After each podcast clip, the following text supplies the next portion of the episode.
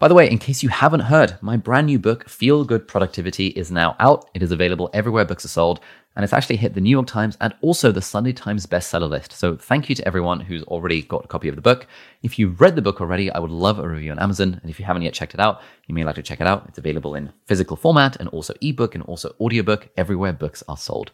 Hey friends, welcome back to Deep Dive. What you're about to hear is a conversation between me and my friend Hannah Witton. Hannah is a sex and relationships educator who's been making online content for over 10 years. She's pretty famous for having very open and very taboo busting conversations around things like sex and disabilities and love and relationships and stomas and all that fun stuff. And she's got a few popular series on YouTube, including Drunk Advice, The Pleasure Trove, and The Hormone Diaries. She's also written two books themed around sex education, and she hosts a weekly podcast called Doing It, which I actually featured in a few months ago. In this conversation, we talk about all sorts of things, including how she first got the confidence to start making sex education content on the internet at the age of 19. We talk about the problem with sex and relationships education in schools, and we touch on a bunch of stuff around how to build healthy romantic relationships, around sexuality, around gender, and we answer a bunch of questions that you guys sent in via Twitter and Instagram. I really enjoyed the conversation, and whenever I speak to Hannah, I'm always just amazed as to just how open she is in talking about things that the rest of us would be would feel very uncomfortable talking about. And I think she does such a great job in kind of destigmatizing a lot of the baggage around the idea of sex and relationships education. So that's it from me. I hope you enjoy this episode. So Hannah, welcome to the show. How are you doing? I'm good. I'm really excited to be here. Thanks so for having me. So you're fi- five months pregnant now. Yeah. How how do weeks and months work? I think I might be six months. I don't know. I'm 26 weeks. 26 weeks. Yeah. What's that, what's it been like? Um, a, a mixed bag, if I'm honest.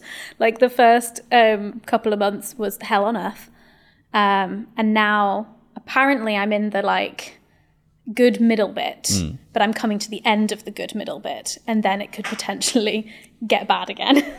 Yeah. So I'm like, I'm just enjoying this stage where I'm like, I feel human. this is fine. Nice. So um, uh, I I understand you, you had a few issues in the first trimester. Yeah, I was re- I just was really ill, like fatigue, nausea, vomiting, all of the fun stuff that you get, and um, I basically I couldn't really work for two months. Okay. Um, I was just like a useless blob on the sofa, just complete like it just completely floored me. And I think at that stage as well, it's like really difficult because you're not showing, you're not really telling people, and then yeah, it was just like quite isolating as well because you're just like I am an ill person and Yeah. no one knows. yeah So what did you do in that time? Watched a lot of movies. I did in the end like reach out and tell people like earlier than you're supposed to because I was just like I just I need company. Like I'm like I feel physically ill and I'm also making myself mentally ill by not like reaching out to my support network. And so yeah, like my parents came down to see me. I had a bunch of friends like taking it in turns Yeah. to like visit, which was nice. Um, yeah, and then it kind of gradually, gradually got better. Okay.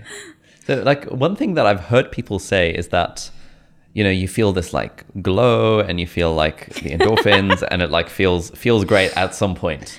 Yeah, I don't know. I remember kind of like coming to the end of the first trimester and like entering the second trimester and like my bad symptoms were gradually leaving me and I was like, when's this glow gonna show up? Like, come on, glow. Um, but I don't I don't know. I think people just just maybe say that in comparison to like how shit they felt in the Yeah. first trimester.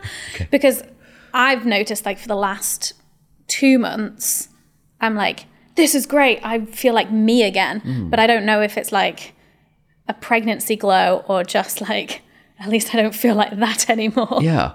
Yeah. The, the other thing I've heard some people say is that it, it feels like your body doesn't belong to you anymore. Yeah, the I mean, the first trimester, I was calling the fetus a parasite. My Ah, mum, my mum did not like that. My Yes. mum was like, "Stop calling it a parasite." I was like, "It is a parasite." and then it got to the point, like, once it stopped, Yeah. like literally sucking the life force from me, Hmm. that I was like, "Okay, you can be a baby or a fetus now. Like, it's fine." Nice. um, but yeah, it is weird. You're like, something has hijacked my body. Yeah. And apparently, this was something that I wanted. now it's like, because I can feel the baby moving now and stuff. So there is like this, like, oh, there's like this like alien inside of me. Like I just keep on thinking of that scene from Alien where like the thing like rips out from the inside of his belly. And I'm like, yeah, yeah, that's what I keep on thinking is like about to happen at any moment. Yeah, very strange. So, like, w- one thing that always struck me about you um, when I when, when I first I think I came across your channel about four years ago, Oh, wow. three four years ago, is that you are very very open about things that people would be a lot of people would be uncomfortable about being so open Yeah, about. yeah. Um, and you know, you've you've had this kind of internet plus writing career as like a sex and relationships educator for the last ten years now or so. Mm-hmm. Um, I wonder for people who might not be familiar with your story, how how did how did we get here? Yeah. How did we get here? So, yeah, cast your mind back to 2011 YouTube. And it's a very different kind of landscape. And I just was a fan of a lot of YouTubers and was like watching a whole bunch of different vloggers and saw that they were all friends with each other and was like, oh my God, how do I become friends with them? Well, they're all friends with other people who make videos. So I should make videos. So that was definitely one of my leading motivations was like infiltrating Yeah. this friend group. Trying to make friends. I mean, success though. like Yeah. somehow managed it. Like they they don't know that I was just like an absolute creep. um, well, actually, now that they know me better, now they're probably like, "Yes, Hannah, yeah, I would Fair play, yeah. confirmed you you're a weirdo." Um, but yeah, no, I, it very much just started like there's this really cool online community, and I just want to be a part of that.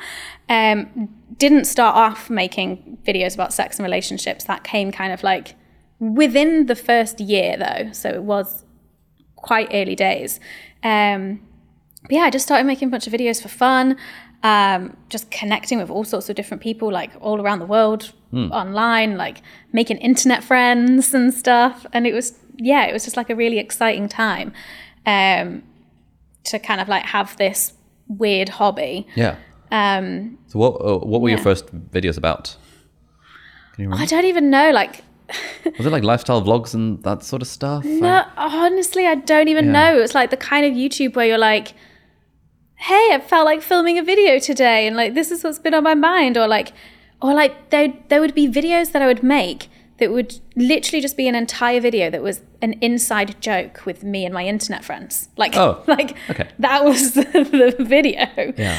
Um, Yeah, because it was a very like non-mainstream thing back in 2011. yeah. I guess sort of 2007 through 2012 sort of feels like oh, kind of the golden early days where people were just doing stuff and Yeah. there wasn't such a kind of monetization machine behind the whole thing. And a lot of the people that I aspired to and a lot of the people that I watched online were those like initial like 2007, 2008 like vloggers. Hmm. So I was very much like watching these people who had kind of like were, you know, were the pioneers, were the ones that were like actually creating like what YouTube culture was at that time. So I was very much influenced by that, which was mm. it was very community based and very much just like let's all have Yeah. fun. Uh, so you, so you started off making these kind of random videos talking to your internet friends. Yeah. What what happened then? Like how did the sex and relationship thing come into the into the mix? Yeah, it, it's really tricky. Like I sometimes I look back and be like, how did this happen? And then I think sometimes I'm maybe assigning too much meaning to Yeah. like earlier experiences of like, ah, that is why I'm a sex educator now. But like, you also have to kind of, I don't know, accept that it was just a bit random as well, rather than like there being any deeper meaning there. Um, but there was like an American um, YouTuber who made a lot of videos about sex and did like sex education, and I watched a ton of her content and was just really inspired by it. It was where I probably got most of my sex education from. Like I was 19 at this time, um, and like previously, like hadn't really been scared of talking about sex. Like, I remember being like 14 in the class where you're like supposed to put condoms on bananas, although we were given test tubes, which is what our school had access to. Yeah. And like, no one in my group wanted to even touch the condom. And me, 14 years old, was like, oh God, like, give, give it to me. Yeah. Put it on the wrong way around and it just like starts rolling up and the nurse is like ah it goes on this way around but you know this is why you got to practice first because better get it wrong on a test tube and Absolutely, not a penis um yeah and then like i remember when i was 17 like i went to a catholic college and um we had a class on like healthy relationships because you still have to do like RE and stuff.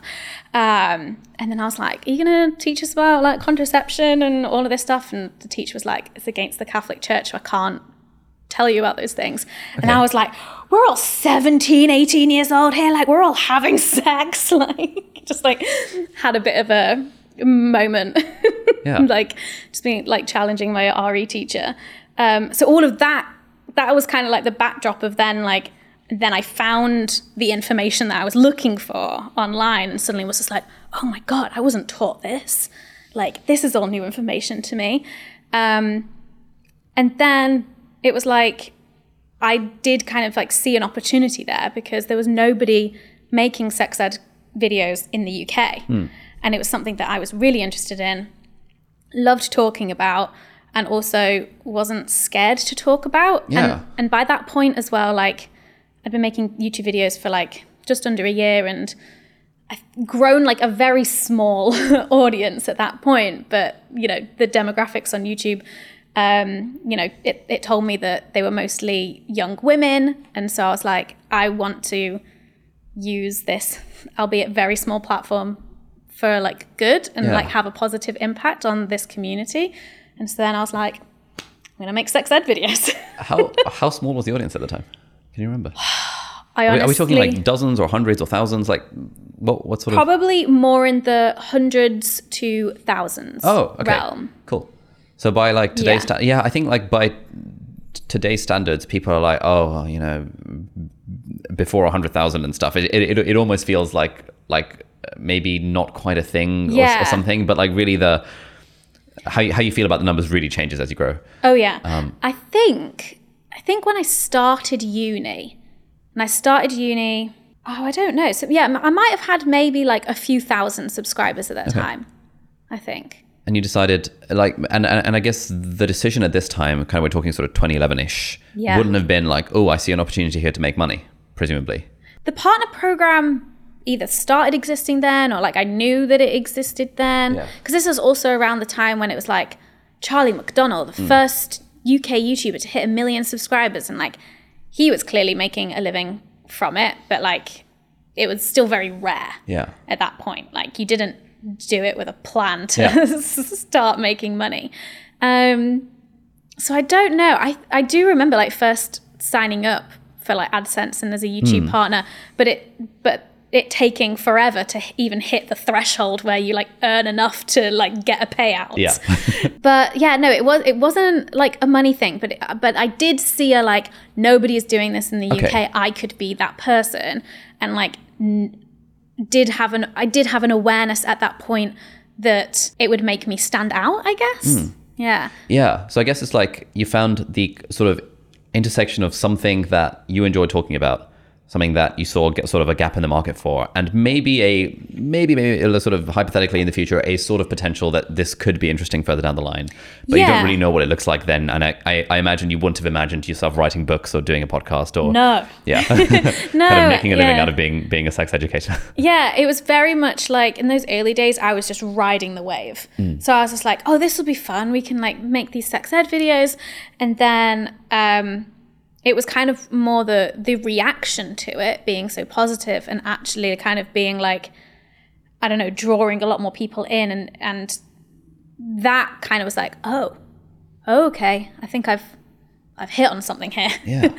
We're going to take a very quick break to introduce our sponsor for this episode, and that is Brilliant. I've been using Brilliant for the last two plus years. They're a fantastic platform for learning maths, science, and computer science with engaging and interactive online courses. And the great thing about Brilliant is that they really teach stuff from a very first principles based approach. It's almost like the way that we were taught in places like Oxford and Cambridge, where you learn a concept and then you apply the concept to an interesting problem rather than just being spoon fed stuff like we initially learned in school. My favorite courses on Brilliant are the computer science ones. Uh, as some of you guys might know, I was torn between applying to medicine and computer science. I went for medicine in the end, but I always had an affinity to computer science. And taking the courses on Brilliant, like their introduction to algorithms and their introduction to Python, really helped me get more of a grasp of computer science than I've ever had before. It's also great for learning how to code, which is an incredibly useful skill to have, especially if you want to start a business. And I attribute like 98% of my business success to the fact that I learned how to code when I was in secondary school. So if you want to check out the courses on math, science, and computer science, then head over to brilliant.org forward slash deep dive.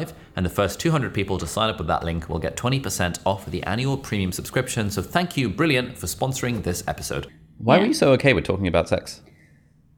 It's a pretty uh, unusual Yeah. thing to be very okay with. Well, so had quite an open household, like growing up. Hmm. So like liberal parents, so that would have helped for sure. I have this like one memory from when I was about twelve that I'm like, is this is this why I'm the way I am? Like, but also it could mean nothing. Who knows? So I'm sure we'll talk about this at some point as well. But I've got ulcerative colitis.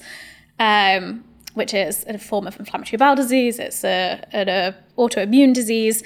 Um, and I had a pretty bad flare up when I was 12 years old. And this was very kind of like early days, at least from my understanding in medicine, of like, oh, maybe um, mental health and stress and stuff can be related to like gut issues that people have. Yeah. Um, and I remember my doctor saying to me, like, do you open up to your friends? Do you share secrets? Do you, or do you kind of like, do you know, do you talk to your friends about how you're feeling and stuff? Because also, like, you're 12 and you're like on the brink of puberty, like going, you know, in high school and stuff.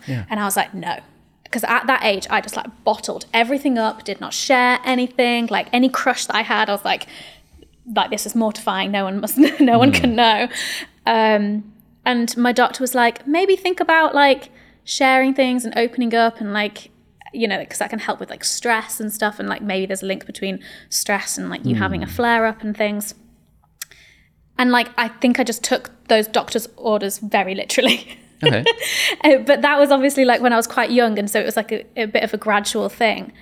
But I just remember like uh, then around like 13, 14 years old, and like um, having friends over after school and um, showing like the boys in my class how tampons and pads worked by like uh, running them under like the water in Yeah. a tap and being like, look how it expands. And that just being like something that I was like very like compelled to be like the boys would be like uh periods are like what's a tampon and i'd be like well just becoming a complete hermione Yeah. and just being like let me show you so i've like always been like teaching my peers about these things as i've been learning them That's so great. Like Yeah. I, I was just thinking, like I think the first time I saw a tampon was when I was like 25 and working on obstetrics and gynecology for eight months, wow and I just did not. And it was it was like, you know, we'd have because it was the, it was the um, kind of early pregnancy. you bleeding never unit. saw like any of your mum's period products No. around the house wow I mean, I saw that she would put those Veet. Is it like this? Like in in the I don't know. is it some- vita hair removal cream Oh, oh, maybe it's hair removal. I, there, was- there was this purple package of stuff that occasionally we'd have in like the Asda grocery thingy. okay yeah just maybe didn't, was some didn't really didn't really think anything of it. But then it was Yeah. when you know we were uh, kind of de- dealing with ladies who would have early pregnancy bleeding, Hmm. and you know I, I remember my first week in, one of them was like, "Oh, sorry, I've you know I've run out of pads. Could you you know give me some?" And I was like.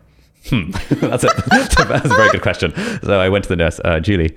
Uh, this lady's asking for more pads, and she was like, "Oh, Ali, bless." And she was like, she showed me where they all are, and she was like, "Right, here are the sizes. This is the big one. You know, this is the maternity one. This is the special one. Here's how this, they work." this is honestly like, why "Whoa." yeah this is honestly why i'm just like so passionate about like not having um not like separating like the genders when like doing sex ed and just being Hmm. like girls in one room boys in another because obviously also non-binary and trans people exist Yeah. but then like if you're just going to be talking about periods to the girls like Hmm.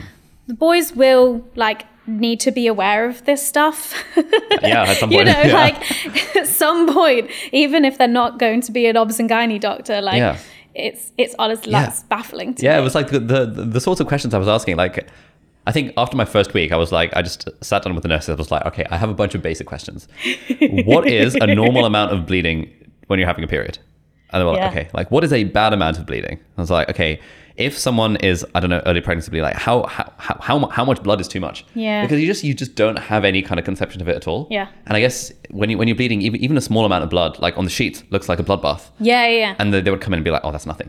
Yeah, because it might just yeah, it's just like the tiniest amount, but like on a sheet. yeah it looks like oh my it- god yeah. like this is uh, this is a nightmare and and and the things we'd end up and end up saying to the patients after after after a couple of days on the water, it was like you know blood clots the size of a fist are concerning less than that is Yeah. pretty normal don't worry about it too much Um, if, About the it- size of a fist would be yeah, concerning. if it feels like a tap that's turned on that just won't stop, that's bad. That's not normal. So Yeah. p- please call an ambulance if that happens.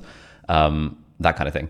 Uh, it's just Good to know. just like never know about this stuff. um, okay, so you're kind of 19, 20ish at this point. You Yeah. start uni. You're like the the other weird thing about this is that I imagine most people in the position of like I'm interested in this thing.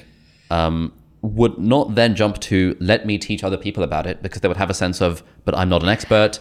I'm not a gynecologist. I don't know this, that, and the other. How? Why would anyone listen to me? How could I possibly qualify to do this? I don't have a degree. All of that stuff. Honestly, I Yeah. feel that more now than I did then. Oh, okay. Um, and I always forget the name of it. You probably will know. What's that like? It's like a, some sort of graph thing. Oh, where- the Dunning Kruger effect. yes, I think what happened to me was hundred percent the Dunning Kruger effect. Yeah. so for anyone who doesn't know, basically at the beginning, you're like, you're getting to know a new subject matter, and you're like, your confidence is super high, but your competence is actually really low. Hmm. And then the more you gain competence, you actually lose all of that confidence um, because you suddenly start to realize how little you really do know. Yeah. Um, and then fighting through that and actually persevering through that is what then makes you an expert, hopefully, at the end. I, I think I'm in the middle still somewhere, very much. Um, but yeah, no, 100%. It was just like complete balls to the wall confidence. Like, just like So, what sort of videos were you making back in the day? Like, so it was actually with um, with a friend of mine because I was like, oh, it, it needs to be a guy in the video as well, so that I don't know. I just for me, I was. I think maybe that was a little bit of me being like, I can't do this by myself. I need like another voice. He was by no means an expert as well. He was just like my friend. Yeah. We had good chemistry on camera, like good at hosting videos and stuff. Um, and I wrote all of the videos. Um, yeah, so we did like a series of five or six videos together. And then like they just started doing really well. And we weren't living in the same city, so we could only film together like when I was visiting London. And so um, it, it just kind of like naturally happened that like I just carried on making my own videos about it as well. And so, yeah. so, what sort of topics was it? I don't know, like I think we started with contraception, we did stuff about puberty, uh, virginity, body image. I don't know. It, Yeah. I honestly haven't gone back and rewatched those. They're probably like so bad. Anatomy, we did just like literally just going through like yeah. And what was the response when when you started doing those? um just really positive. Yeah. Just like loads of people being like, "Oh my god, thank you." Like um Okay.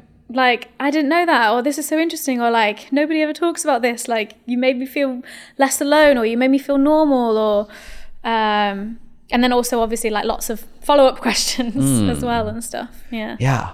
So that that would have been sort of like seven, eight years ago then. So what what what is what's happened to your kind of I say career kind of since since then? yeah so I, yeah I was doing YouTube just kind of like as a hobby and then it kind of become like became this part-time job whilst I was at uni so I did so I started making YouTube videos before I went to uni. So then spent that three years making videos and hmm. doing my degree, although like was not consistent at all with the videos because degree stuff just would take over. I honestly have no idea how like you or like other study tubers like did it where you're like but I guess if you're making your channel about your studies then Yeah, it like it's a lot easier, yeah. it makes it a bit easier.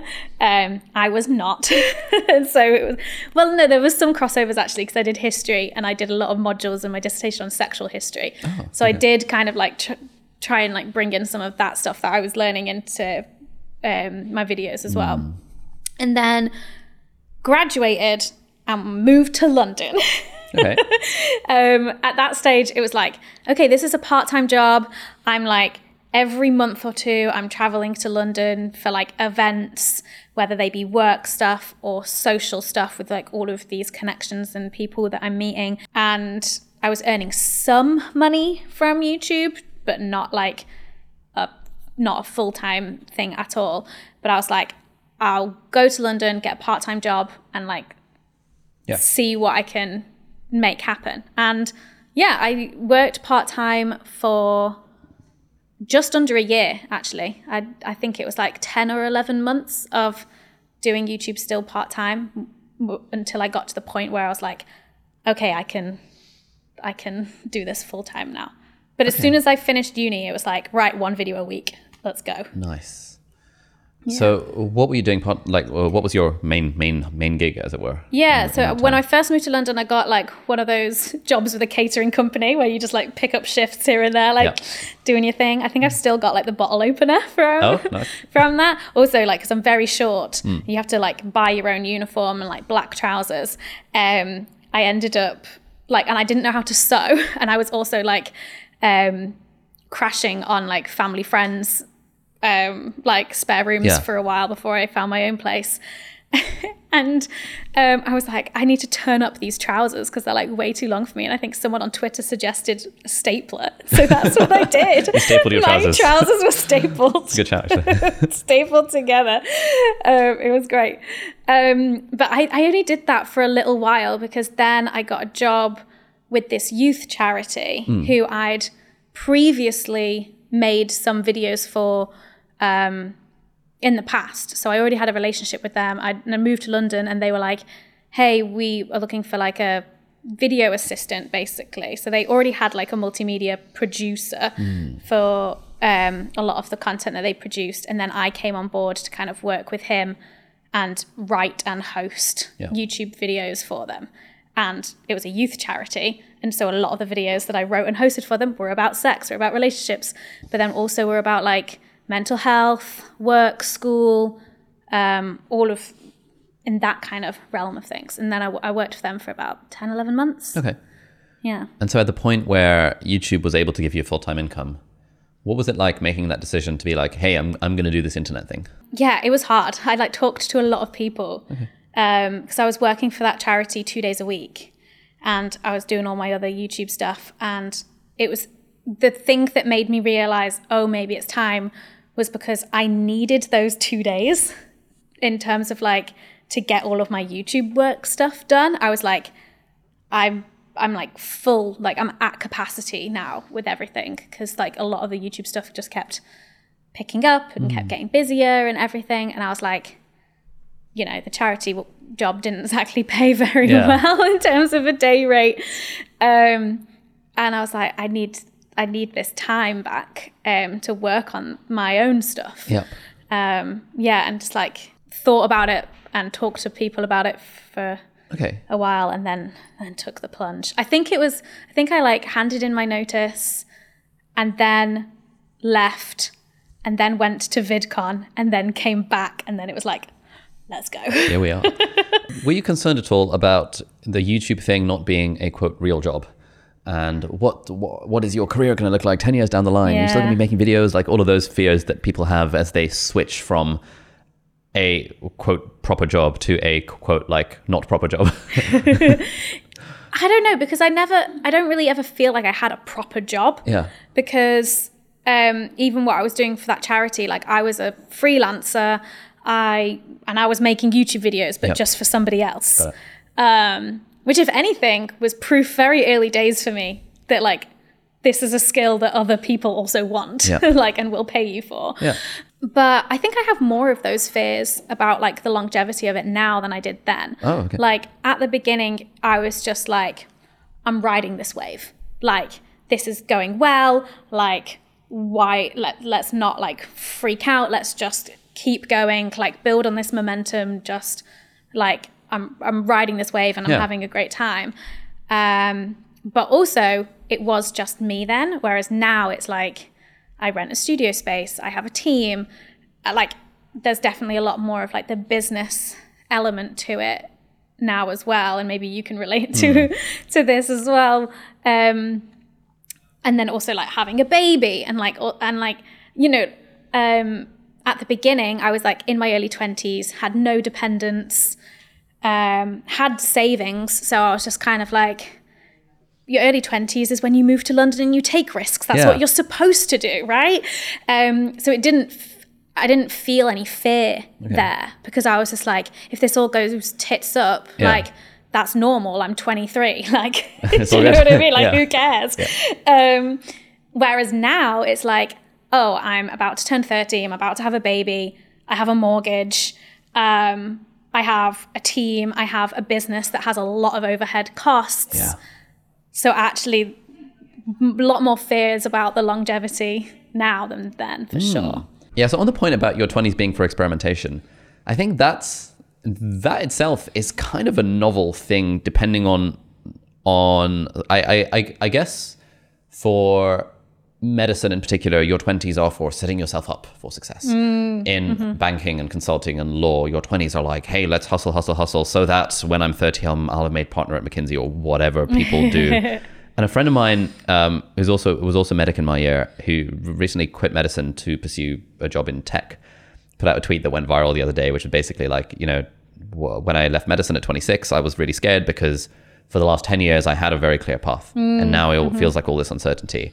But then I realized actually my 20s are for experimentation. That tweet went, went viral, and people like was. I think the the the idea that you can actually just like screw around doing stuff in your 20s and, and it's actually okay Yeah, yeah. is actually fairly novel to a lot of people. Yeah, I think well, we put a lot of pressure on on people to make a decision about the next 10 years of their life really early like hmm. and you'll know this like from doing medicine at uni. So like at some point you decide you want to become a doctor. Okay you have to do medicine at university. Okay in order to get into uni to do medicine i need these a levels. Yeah. in order to get into college to do those a levels i need these gcse's at what age are you making a decision about what gcse's you're doing? You're 14 Yeah. you're 14 and you made like all of those decisions for the next 10 years of your life. Like we specialize real early in the UK um, in terms of like those decisions that we're making about our studies and our work and career and stuff. Um, I didn't have that because I went the humanities route. um, but yeah, I, I do think that there is a lot of pressure to like know what you want to do. And then also like as a culture, we we kind of idealize and like um, look up to people who are really successful very young. We're like, oh my God, look at what they've achieved and they're only 21. Like, isn't that incredible? But then you find yourself actually comparing yourself to a lot of these people who, you know, have had great success in whatever it is they're doing super young. But, and we have this obsession with youth as well, I think. Um, and I can't think of any like examples off the top of my head that I know are true, but I feel like I feel like something like Margaret Atwood didn't start writing until she was in her 40s or something like that, but maybe not her Yeah. and maybe not that specific example, but like I think yeah, there's there's you've got more time than you think. Yeah. Yeah, sure. there, there's a bunch of um, e- examples in tech in particular that get that get thrown around. That yes, there are some you know, 19 year olds find founding Stripe or Facebook or whatever, but actually the guy who founded LinkedIn was in his 40s. Jeff Bezos was in his 30s when he started Amazon. Like there are people in their 50s starting these companies as well, Yeah. and like it's it's not a race. It's not right. And you know, uh, this is one thing that I find a lot of people do in our in our YouTuber academy, where so especially if it's older people comparing themselves to the younger kids, and it's like if you're you know if, if you're in your 40s and you've got a family and a mortgage and a, and a job, there's just no way you can give the amount of time to YouTube as like a 19 year old at uni studying psychology who has one lecture a week who's just like banging out the content. But if you're over 60 and you're Yeah. retired, maybe you've got Yeah, loads of time to exactly. dedicate to YouTube. Like, amazing. Um, Chelsea Fagan, who's the um, CEO and co founder of the Financial Diet, she Hmm. like um, often talks about how I think on her Instagram or like on social media in general, she basically only follows um, influencers who are over 50 oh, because she's just like we're a youth obsessed culture and for her like she's in her early 30s and she just wants to see older women thriving. Because we also as a culture kind of like you know you're a woman and gets to a certain age and Yeah. suddenly you become completely invisible to the world. Hmm. And so for her she like is actively seeking out these like positive examples of older women Yeah. just like thriving and like doing their thing and i'm like i love that that was brilliant That's very cool. yeah Yeah, I think like one of one of my um, kind of f- fears about the future, as it were, is like, what am I going to be doing when I'm 40? Because back when I was big on the medicine thing, it was like the answer is easy. I'm going to keep on doing the same thing. Whereas, I yeah. honestly cannot see past uh, April right now in terms of my Okay, life. yeah. Right. So there's a Twilight book behind you, so I need to bring that up because Are you a fan of Twilight? Of course. Right. So gonna be done. there's I don't actually know if this happens in the book because Mm. I've only I've not read them in a while, but I recently um rewatched all of the films. Yeah. Um and there's that scene when Bella gets pregnant and Alice, who's the one who has all of the visions Yeah. and stuff, just goes, I can no longer see her future. Yeah. That's how I feel. It's like I used to plan like I was like a five year plan kind of guy Yeah, you were. I remember seeing one of your videos about two years ago. Like, here's my five year Here's plan. my I was five-year like, plan. whoa, okay. Yeah, I love that shit. Yeah. And then got pregnant, and then it's like beyond the due date. I'm like, what is life? It's just like Yeah, I have no vision. box, like, yeah, I have no vision. And like I'm very excited for it, but Hmm. I'm like, can't plan, can't. who knows? Yeah, Yeah. So I feel like Alice Cullen when Bella gets pregnant. She's like, I cannot see. yeah. So like pre pre baby showing up, uh, Mm. how how were you thinking about like the longevity of your career and what you would be doing X years down the line? Yeah, I feel like I was always grappling with like these two um, sides of myself. One is the can I swear? Please. Fuck this, I'm out. Okay. like, peace out. I'm going off. I'm living a quiet life. Being a public figure is not for me. Cannot handle this. Um, and just kind of being like, I've, I've done my time Yeah. as an internet person. Um, and then the other part of me that is just like so excited by sex and relationships and like um, educating people and like talking about these topics.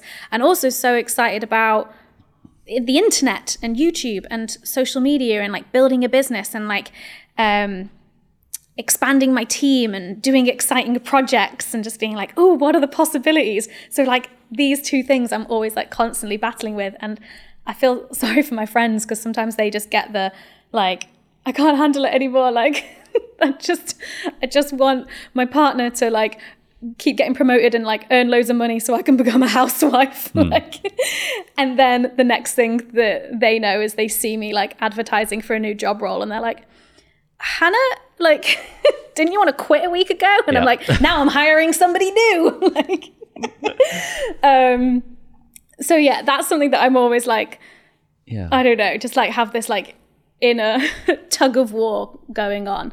I'm currently in a good phase with it though, because I have just recently hired someone new. Um, and so I'm in that like, I don't know, just like the possibilities. Isn't this great? And also like with the baby coming, Yeah. um, it's very much kind of like I'm trying to set my business up in a way that actually allows me to step away from it a bit more and because i'm not going to be able to work Yeah. full time um, like if we're just being realistic about it um, What is it like being a kind of public figure, internet celebrity type person, specifically in the realm of sex and relationships? Yeah, it's a it's a weird one. One of the things that maybe I don't know, like depends on the day of what bothers me the most. Okay. When you are somebody who like you know you, you were saying I'm very open, um, and I talk about a lot of these kind of like taboo topics and stuff, and so a lot of the time people like open up to you in return, which is an absolute like privilege because like people are like being vulnerable. Um but sometimes like you just you don't have the emotional capacity to take on other people's um like emotional dumps sometimes. Then there's also the like having to be really clear about boundaries in terms of like what is an okay question to ask me versus what is a like you've overstepped the line like just because i shared information about this one thing doesn't entitle you to like make a comment about this thing or ask me a question about this other thing people feel like they kind of and I think this is also like a being a woman on the internet thing as well. But like a woman who talks about sex on the internet kind of then just gets exacerbated a bit,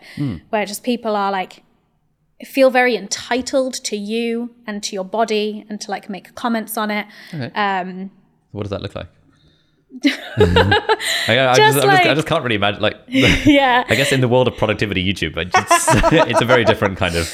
you get no comments about your hair, your beard. You talk, often talk about your like Gymshark athlete. Yeah, sometimes. Oh, to Ali, the biceps are looking good, or oh, Yeah. oh, I, I prefer Ali with or without the beard, or keep the glasses on, mate, or yeah, stuff like yeah. that. And a lot of it is just like either from just kind of like older creepy men, or it has this tone of like, oh, this is like unsolicited advice or it's just like completely irrelevant but i'm just gonna comment on your body. And i remember like because i was really open about the fact that me and my partner were trying to conceive um, for a while before we did get pregnant. And i remember saying i was just like i'm, I'm gonna share stuff when i'm ready. Um, so it's not going to like these videos and these updates aren't going to come out in real time. Um, so in the meantime, I would like appreciate it if you didn't speculate. Yeah. Like no comments being like, "Oh, you may are you pregnant? Like you look a bit pregnant," or like. "Oh, is that a is that a bump?" or things like that. Like because that can be really hard to um, read if you're trying to conceive and you're not pregnant, right? Um, and also, it's just weird. Like, why do people feel like they can say that to random strangers on the internet? It's just weird.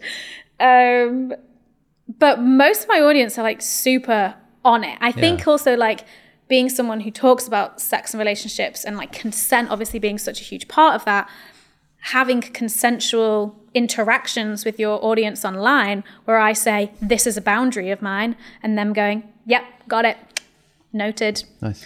Um, so yeah, I do I do feel like I'm very lucky in that sense because me and my audience are so used to having conversations about consent that when it comes up in terms of our relationship, they're very respectful and just like get it. But then you do get these people who just come in from the side sometimes and Yeah. they're like and, but then it's quite nice because then you see like clearly some like more regular members of my audience like swooping in and being like well actually excuse me that's not very nice like don't say that. Okay. um yeah so that that's kind of like one area of it. And then another is just like the constant anxiety and constant like pressure of like am i saying the right thing? Am i good enough? And this kind of like and i mean good enough in terms of like your intrinsic like morality as a person. Okay. because when you're like talking about a lot of these issues like they're you know they're, they're part of like social justice and they tie into so many different um, aspects of people's life whether that's like gender sexuality Yeah. race class like um, disability like all of these things.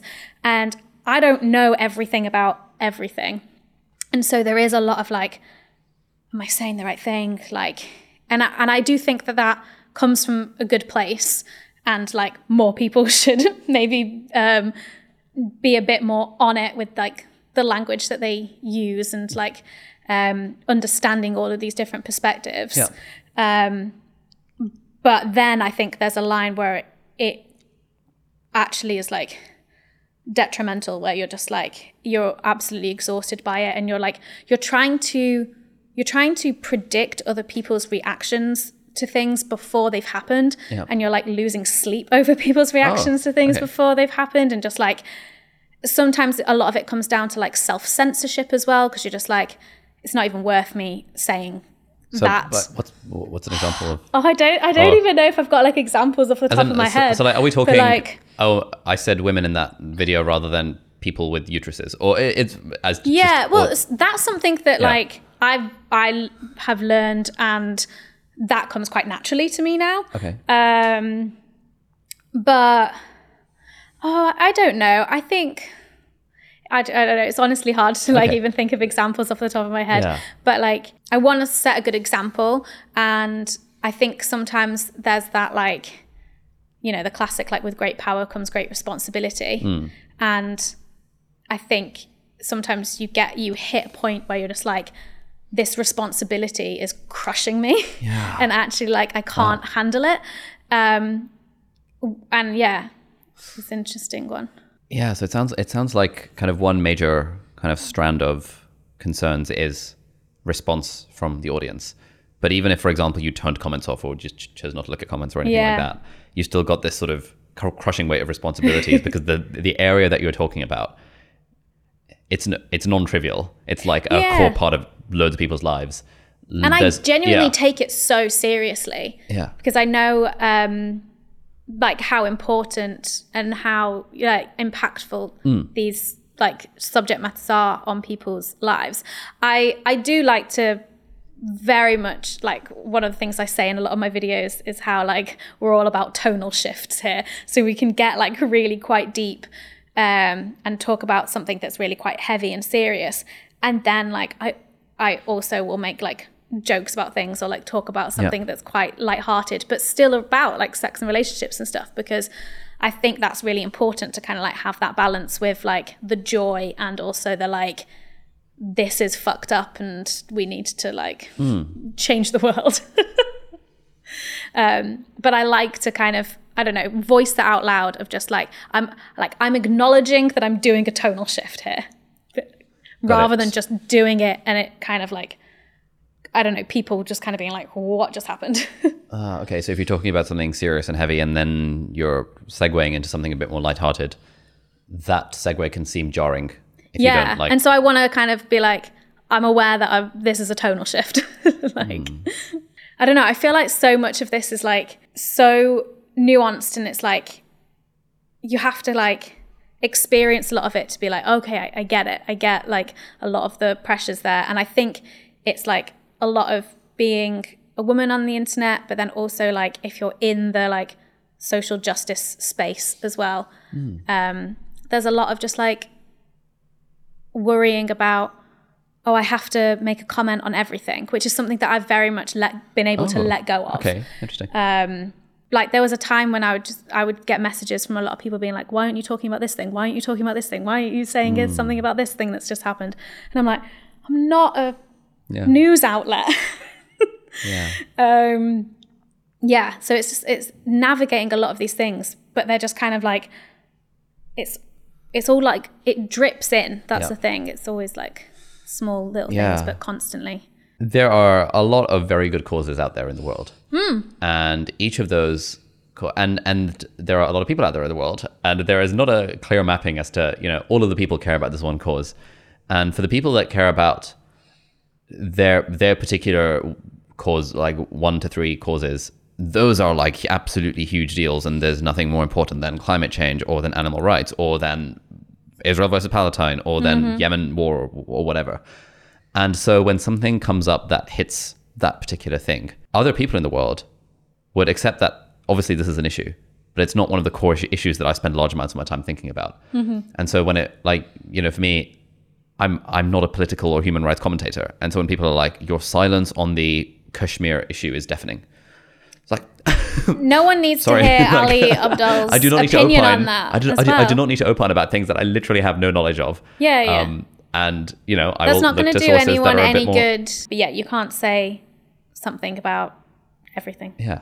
and yeah i i just kind of like i've got the things that i talk about and even within my subject matter i also just like can't know hmm. everything that's going on and then also like my position like as a like a white cis straight woman as well like sometimes it's like not for me to be the spokesperson on certain topics or issues Yeah. um, that's one of the things that I love about like having a podcast as well. It just means that I can be like, "Hey, you Yeah, talk about like, this thing. Like, let me, questions to someone who. yeah, let me um, share my platform so you can talk about your experiences and stuff. Yeah, Changing gears a bit. Hmm. What do you like? I just have so many questions about the sex relationship stuff. um, but I, and, and and I imagine, for example, sex education in the UK, I, I would hope it is better than it was ten years ago. Hmm. Um, what are the what are the kind of core issues that you see with how young people are educated or otherwise about sex and relationships? Ooh. So okay, so that's a bit tricky because I mostly focus on like adult sex education, Okay. but I can I can give it a shot. Um, yeah, it probably is better. It also is like a school to school thing. Right. Um, but in the last couple of years, um, relationships and sex education has become compulsory in schools in England and Wales, I believe. So that's a thing. However, that's mostly come into effect during this time of pandemic. So it's basically just like something else for teachers and schools to tick off their already massive list of things that they have to Yeah. do um, on top of then like dealing with you know doing like online classes and stuff so it's not like being uh, the best time for schools and to like be a teacher at the moment. And even even without a pandemic, um, it's all well and good having like relationships and sex education being compulsory. But then if you're not like giving schools more funding Yeah. and also like training teachers in like how to talk about um, these things because teachers are people too and often they're like in their early 20s and also will not have had good sex education. So like you know you got to train the people who are going to be um, talking to young people about these things. So that's that's my whole spiel about that thing. And so i think what i don't yeah it's tricky in terms of like the the tough things that young people are dealing with. I'm, I'm not entirely sure of like the current state of sex ed in, in schools, but if it's anything like mine was, it's still very much like a, a preventative kind of approach. Okay. As in, So it's like how to not get pregnant, how to not get STIs, how to not get raped, Yeah. like all of those kinds of things, rather than like how to uh, have a healthy relationship, Yeah. how to Sure.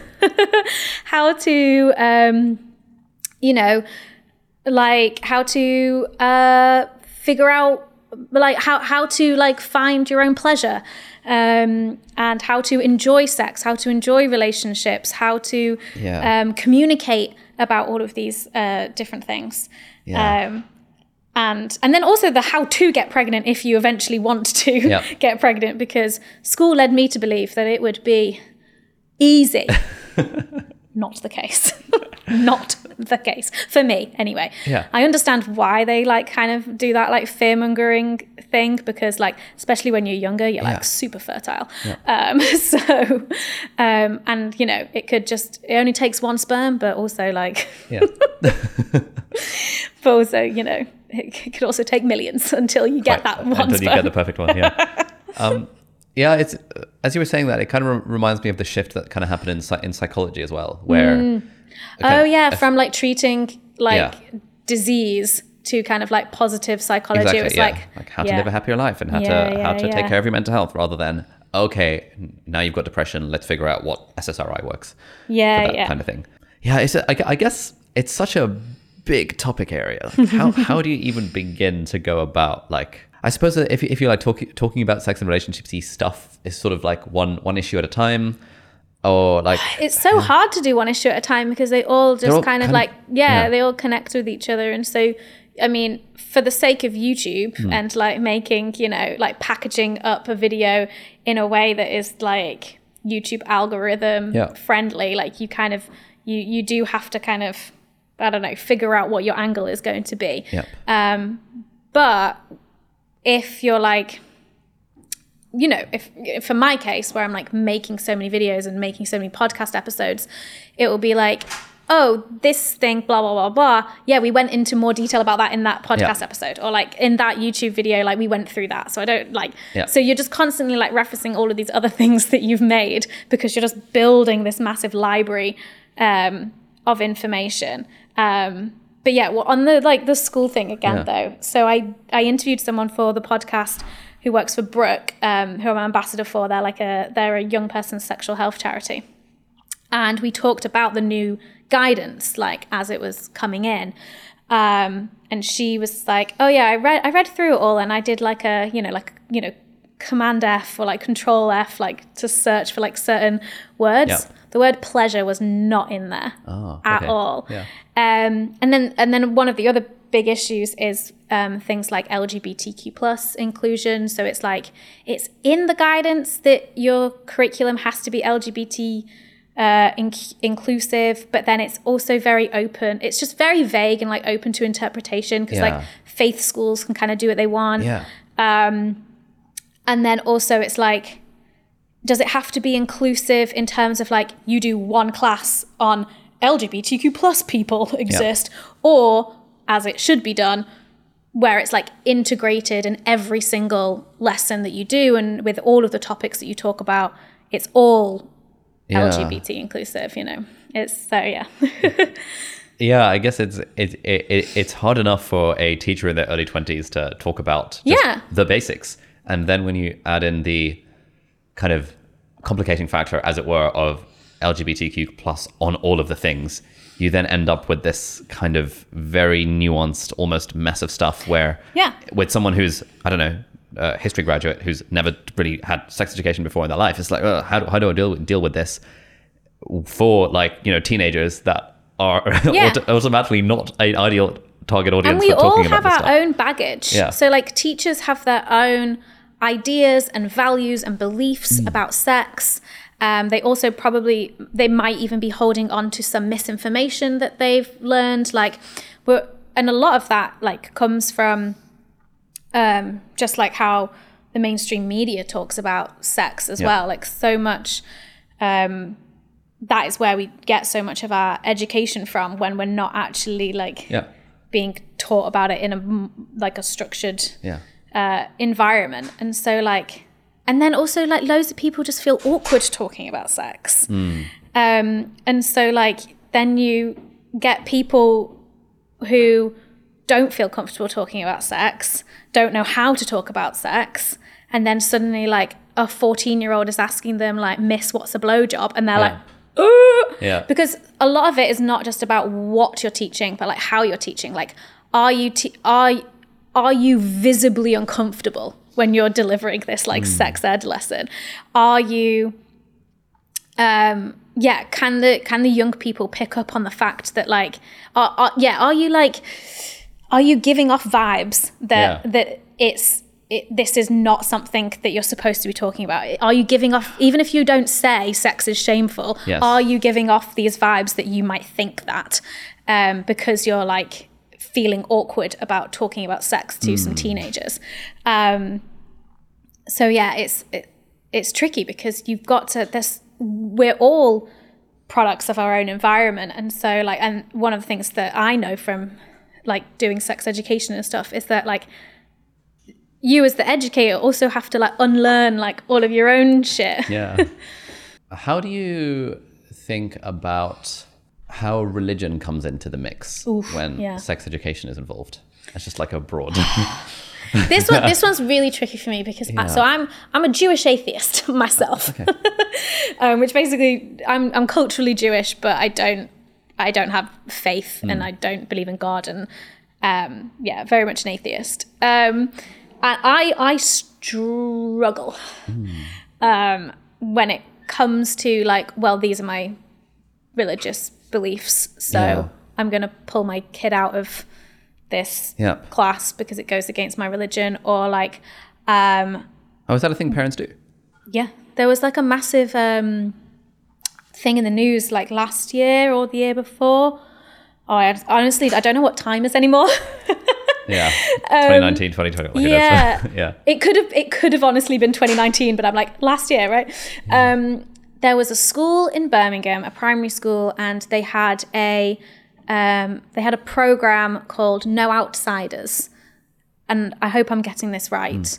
Um where like one of the teachers ha- um basically it was just like this i think they read lots of different books and it was all about just like um it wasn't just about like um uh, sex and relationship stuff, but it was like about race and religion and like um, different like family structures and things. And so, like, you know, no outsiders. It was about like understanding different people and their backgrounds Yeah. and stuff.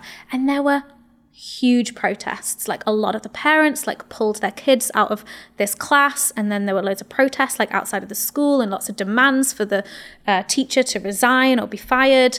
Like, yeah, it was Damn.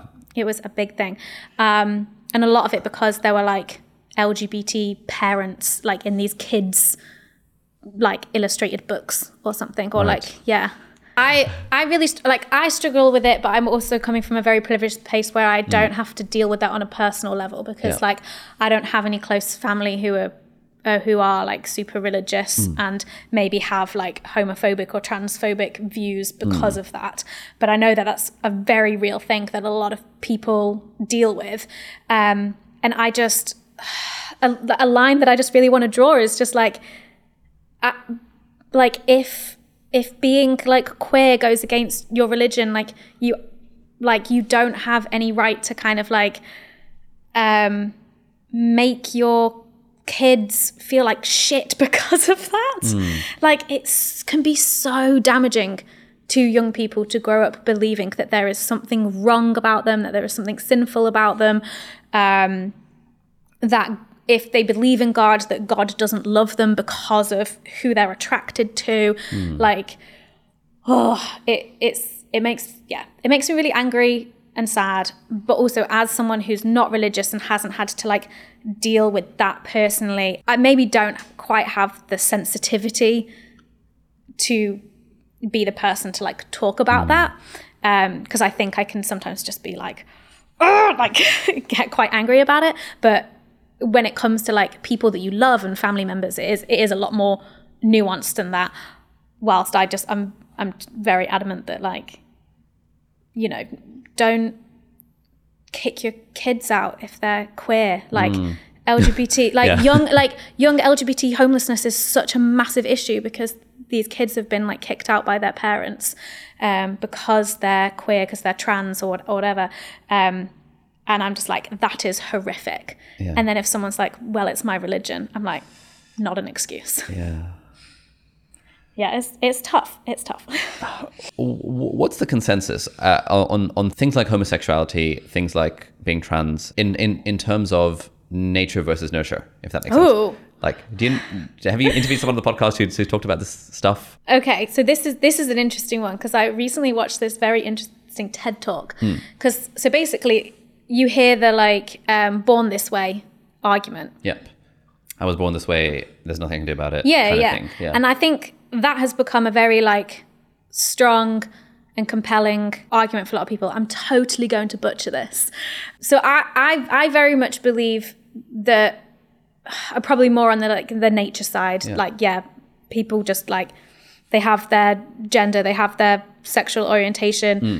and some people are gay, some people are trans. Yeah. Like that, that's it, right? Yeah. Um, oh, what did this TED talk say? It was really interesting because it, it definitely like shifted a lot of my perspective on the born this way um, argument because you also see a lot of examples of um, sexual fluidity, Yeah. right? And gender fluidity and all of these things. So the born this way argument is like a, well, they were born this way, so it's not their fault. So we shouldn't punish people for something that's not their fault. But then that can kind of be weaponized against the queer community when you have people who maybe like actually come out later in life or their sexuality or their gender genuinely changes okay. because we need to be able to like make room for those experiences too yeah. um, and then that kind of like pierces a slight hole in the born this way thing and Yeah. then like homophobes and transphobes can use that and be like well they weren't born this way. They're making a hmm. choice. And like yeah it basically just sexuality and gender and all these things are just like so much more expansive and nuanced than the mainstream like would lead us to believe. Hmm. And i think that's brilliant. And i think by like embracing just like how vast it is and just being like really curious about that and just being like oh you were a lesbian for 20 years and now you're something else? Like cool. Rather than being like oh but does that mean that then other lesbians are lying about their sexuality? Do you know what i mean? Like yeah, there's a, lo- a lot of moralizing around all of this stuff. yeah. Um, that's and everyone has some kind of like some kind of view, uh, and it's just so hard to actually kind of talk about this or I think like understand it. Um, because it just seems like the more you uncover, the more l- layers of the onion there are to peel. Yeah, and I'm very excited by that, obviously, because this is like the area that I've like dedicated like my my life so far Yeah. uh, to. Um, but I understand that can be quite scary for some people because they're like, aren't there just like straight people and gay people, and then maybe a few bisexuals, like, and then and then that's kind of like it. Yeah. And then anything that they then suddenly kind of like starts to break down that worldview or challenge it in any way, it's just like completely overwhelming. And like as human beings, we love our categories. We love being able to put people in like nice, neat little boxes because we're like, this is how I make sense of the world. Um, but I quite enjoy the like the world doesn't make sense. Yeah. um, kind of just like falling into that and just kind of letting it wash over you a bit. And I think hit so like especially with like trans issues, and I just want to be like super clear that obviously like I'm a cis person talking about this.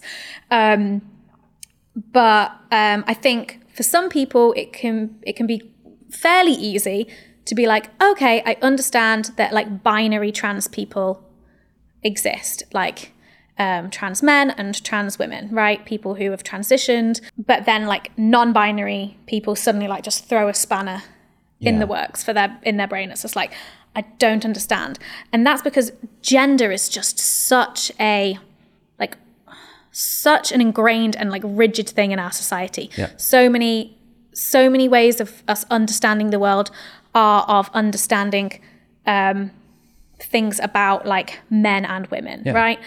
Um, and I hear a lot of things from cis people saying like, I just don't get how somebody could not feel like a man or a woman.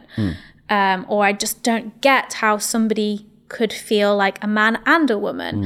Um, and do you know what? As a cis person, as somebody who is like, I'm a woman, I, I identify with womanhood, like that makes sense to me. Um, like the the gender of woman, I'm like, yeah, Yeah. cool, yeah, that works for me, right? Um, I also am like, how could anyone identify as a man? You know, Yeah. like what's that about? like, um, but then, but more so with like non-binary, like even I'm like, I can't understand what that feels like. Yeah. But actually, that doesn't matter. The fact that you don't get it Yeah. doesn't mean, doesn't take away from the fact that non binary people exist. Yeah. They absolutely deserve our respect. They deserve rights. They deserve access to healthcare. Um, same, obviously, with binary trans people.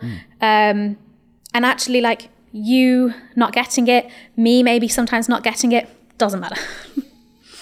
Yeah, I think it's a, a a lot of the same stuff when when the uh, Black Lives Matter was trending a lot a couple of years ago, um, and it seemed like everyone on the internet was reading reading all the same books where they were talking about how kind of you might not appreciate that racism exists if you have never experienced it. But the fact that you haven't experienced it doesn't mean it does- it doesn't exist. Yeah. And the fact that you can't imagine what it's like for someone to be overtly or covertly mean to someone because of their race, that well, that that's kind of irre- that's kind of irrelevant. We should listen to the lived experiences of the people who are actually going through it and Yeah. try and understand what, what's yeah going because on there. because with all of these different issues like if you're not personally impacted by them if you're constantly like if you're constantly trying to have that argument instead then you're just going to you're you're just going to be like stuck in Yeah. this like well justify your existence to me justify your oppression to me Yeah. rather than actually being like, right, okay, no, I believe you. Right, how can I help? Mm. Like, let's move on. Like, what what comes next? What like what do we need to do to make the world a better and safer place for you? Instead of worrying in this kind of like intellectualizing of like, is it nature or nurture? Or like, does racism exist? Yeah. Spoiler alert, yes it does. And like, yeah, I think we can kind of get stuck there. And like maybe there's a time and a place for those kind of more like theoretical um, discussions. But when we're talking about people's lived experiences, and like if we actually want to make life better for them, then I think we we just need to kind of like be like, right, cool, got it. Yeah. Let's move on. Let's crack on. Nice. You talk a lot about sex and relationships. We've talked about the whole like creatory stuff. We talked a bit about the sex stuff. Yep. What I wonder. So, so switching switching to the relationships angle. Um, broadly, what are the things that make for a good romantic relationship? And what do what do you see in your audience and in people that you speak to about the stuff that people commonly get wrong about the whole relationship stuff? Oh my goodness. I feel like there there are just so many things because there's like so many like assumptions and and tropes and like ideas we have about relationships from like romantic Yeah. movies and stuff that um we're like when we then find ourselves in a like a serious romantic relationship we're just like wait it's not like it's not like in the movie it's like what's going on Yeah. um So what are the key differences of movie versus IRL? so so I think one thing, one myth that I always enjoy busting is that love does not conquer all. Okay. Um, so I think, it, you know, we have this like romantic notion that love conquers all. If two people like truly love each other, you know, they totally are in love, like respect each other, like their like interpersonal relationship is just magnificent, right? That whatever hardships are thrown at them throughout their life, their love will be able to see them through and they will be able to like stay a couple and stay in love and stay together throughout it. I disagree. Okay. I disagree. I think um, there are a lot of just like practical life factors that, uh, however unromantic it sounds, can contribute to a relationship working out or a relationship ending.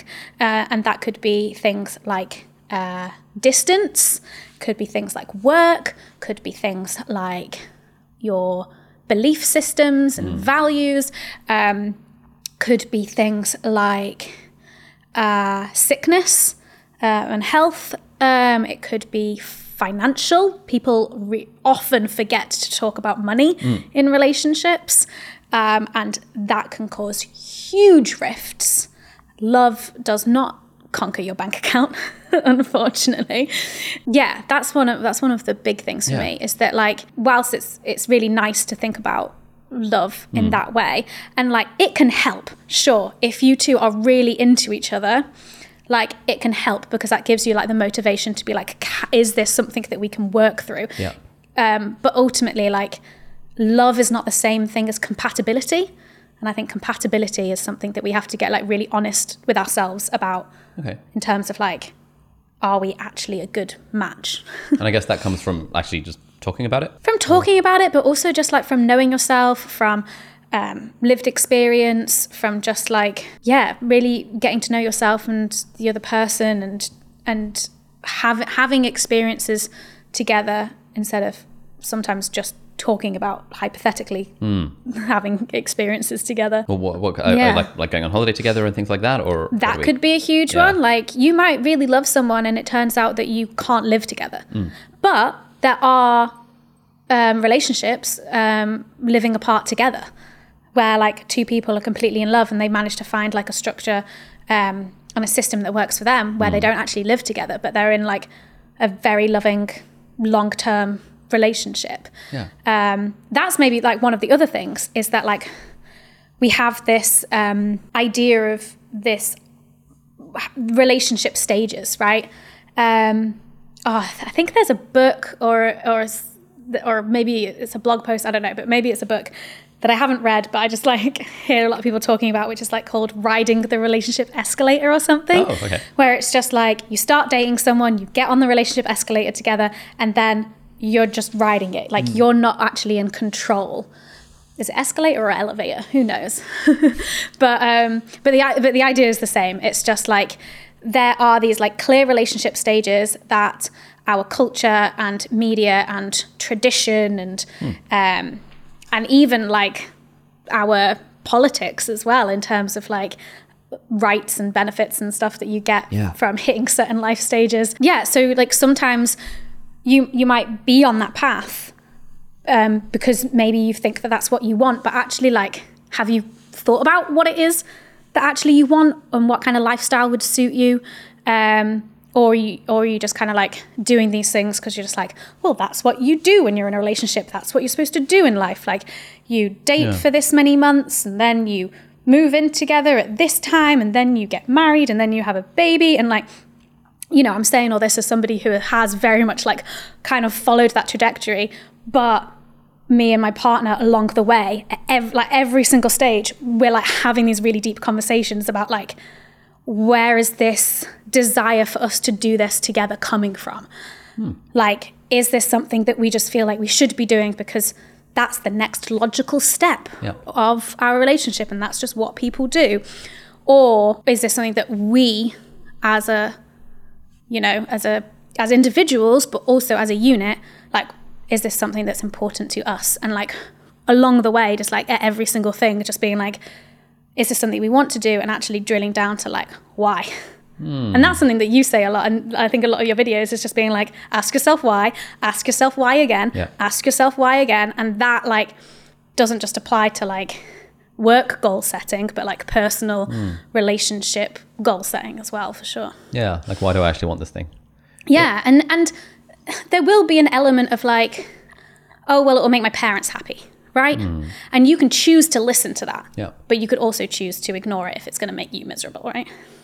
Yeah, one of my one of my big whys for the whole relationship thing is I often I've heard a bunch of studies referenced rather than kind of read them in their in their original state that basically say that your happiness in life basic like correlates quite highly with the strength of your kind of primary relationship. Um, have you come, come come across this stuff? Like, is that is that like a thing?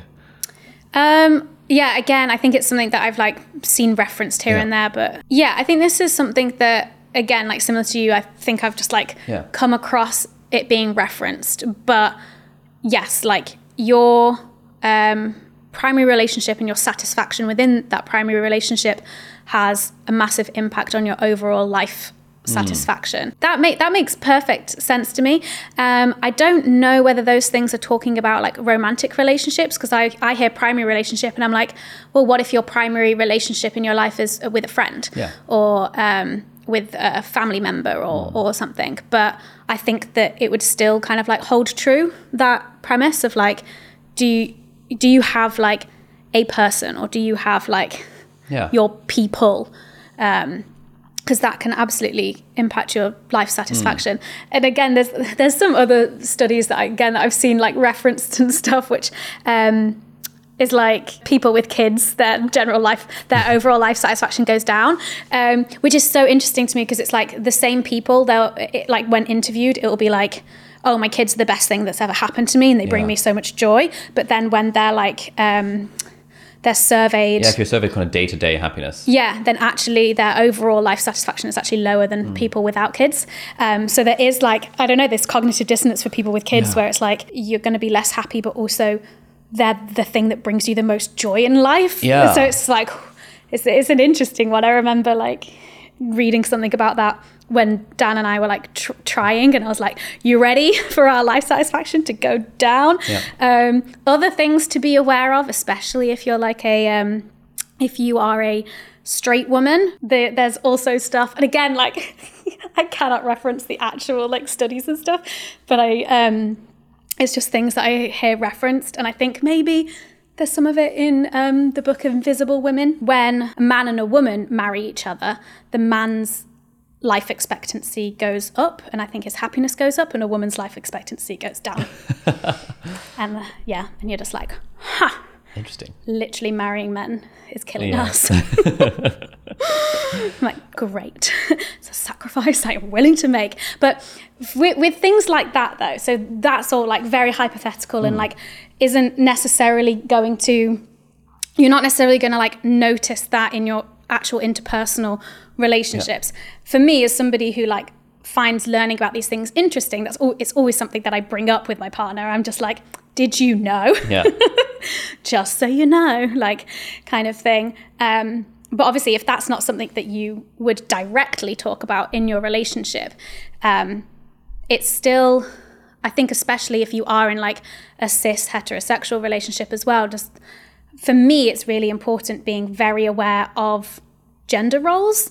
And like, I'm someone who considers myself like quite aware of these things. And yet, in my life, notice myself and like me and my partner like slipping into more like traditional gender roles Okay. and having to be like hang on hang on did we choose this or is this something that we're just like falling into because it's the examples that we've seen it's because of like how we've been raised Yeah. it's um it's because of just like how we assume that we're supposed to act because like when you think about little kids right and the way that they behave they're just mimicking adult behavior right? Yeah. and i feel like that we're doing that through our entire lives. Mm. Like i'm someone who's almost turning 30 who's pregnant and about to have a kid.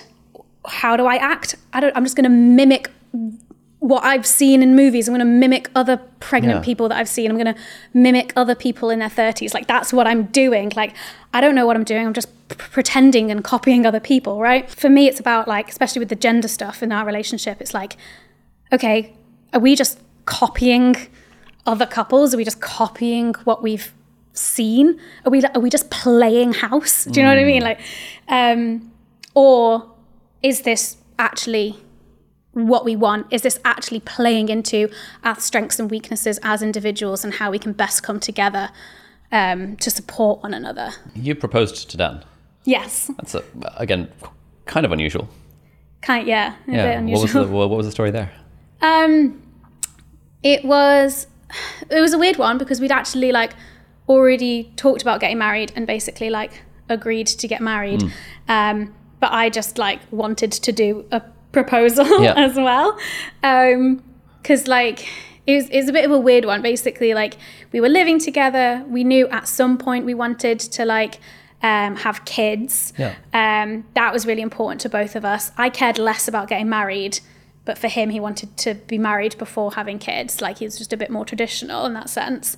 Um, and then because of my uh, colitis and stuff, I ended. I had an appointment with my um, gastro consultant, and basically just kind of like learned about the fact that because so I had my colon removed and I have a rectal stump. This is like, what's this got to do with marriage and kids, Hannah? Well, um, and I was told basically like I'm going to have to have like yearly uh, flexible sigmoidoscopies to take a look and make sh- and take biopsies and just like check for inflammation, but also check for like precancerous cells and stuff.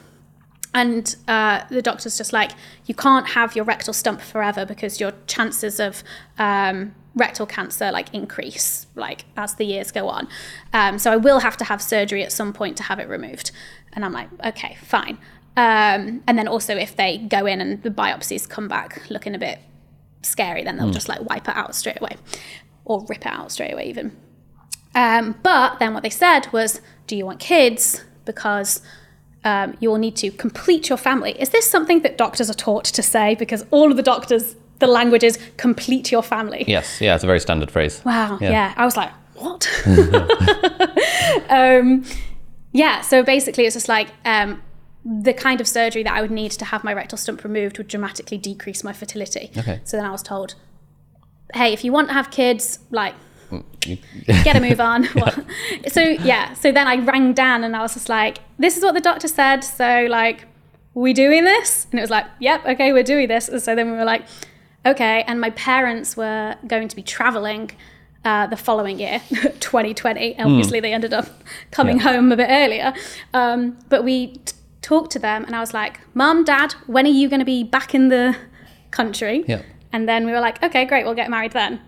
And then I think after that conversation, I then proposed. Oh, so it was, okay. yeah. So it was like, okay, we're getting married. Yeah.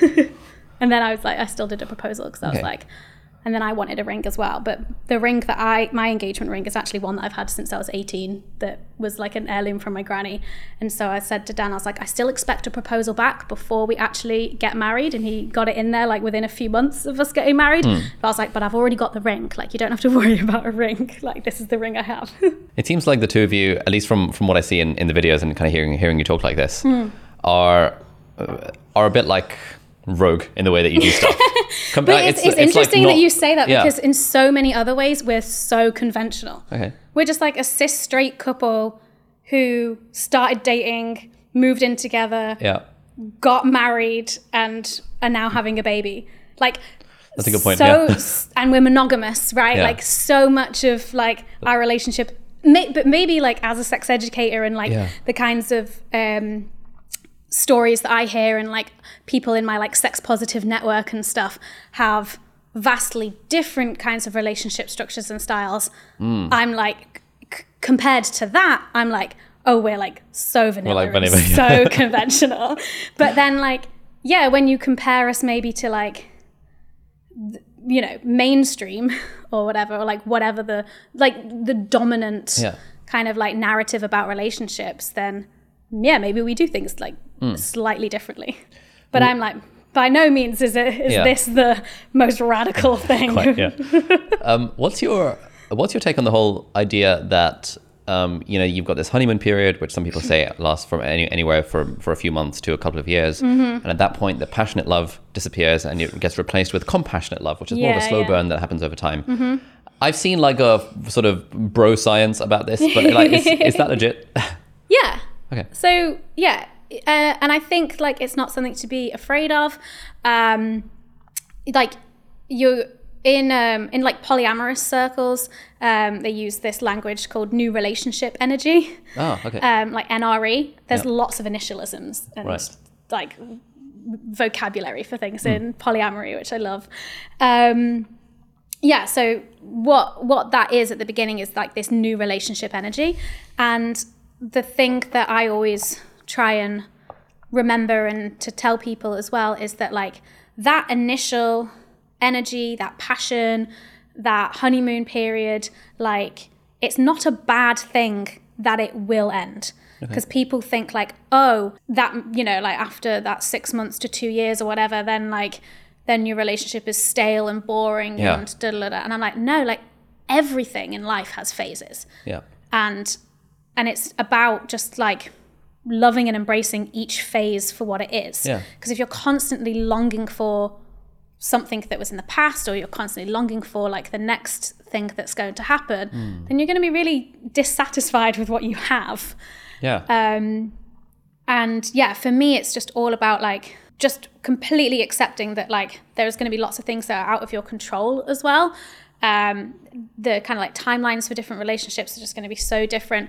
Other things can impact your relationship. Like I, um, when I got really ill and was in hospital for a month, that was after Dan and I had been dating for a year, and so obviously our relationship like dramatically changed after that. Like as it as it would, like going through so? something like that. Well, it was just like you know we'd been going out for a year, and we you know were in love and honeymoon period or like whatever at that point and then suddenly like i got sick.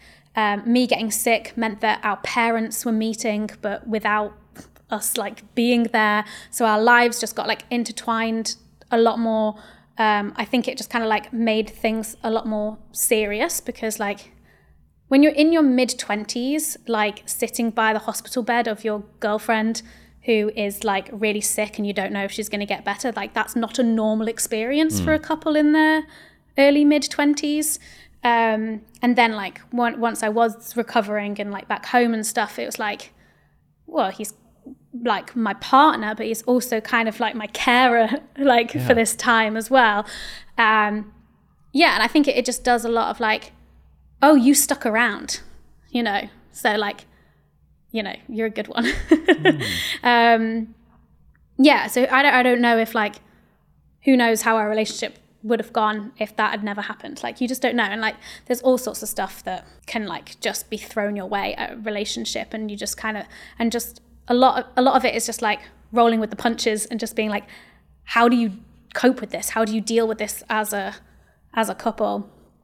Um and that can kind of like show a lot of people's character um i guess and yeah it all of these things are just different phases like I can't go back to a time where I didn't have like a massive scar and a stoma bag. Like that doesn't exist. Like you know, you can't you you can't go back to a time when you have like new relationship energy. There are ways though, because like you know, if if you're if you're into certain things, there are like ways that you can try and like manufacture it, um, which can be quite fun because you have that like Esther Perel is a really great person to listen to on like long term relationships and desire and stuff. She's amazing. And she talks a lot about this, like how desire thrives in um, situations of risk taking and uncertainty and and all of that. And those things do not lend themselves well to feeling like you're in a secure and stable, loving relationship.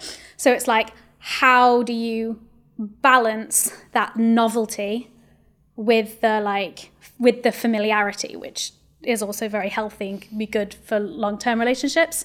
And so it's about like how do you how do you create situations of novelty?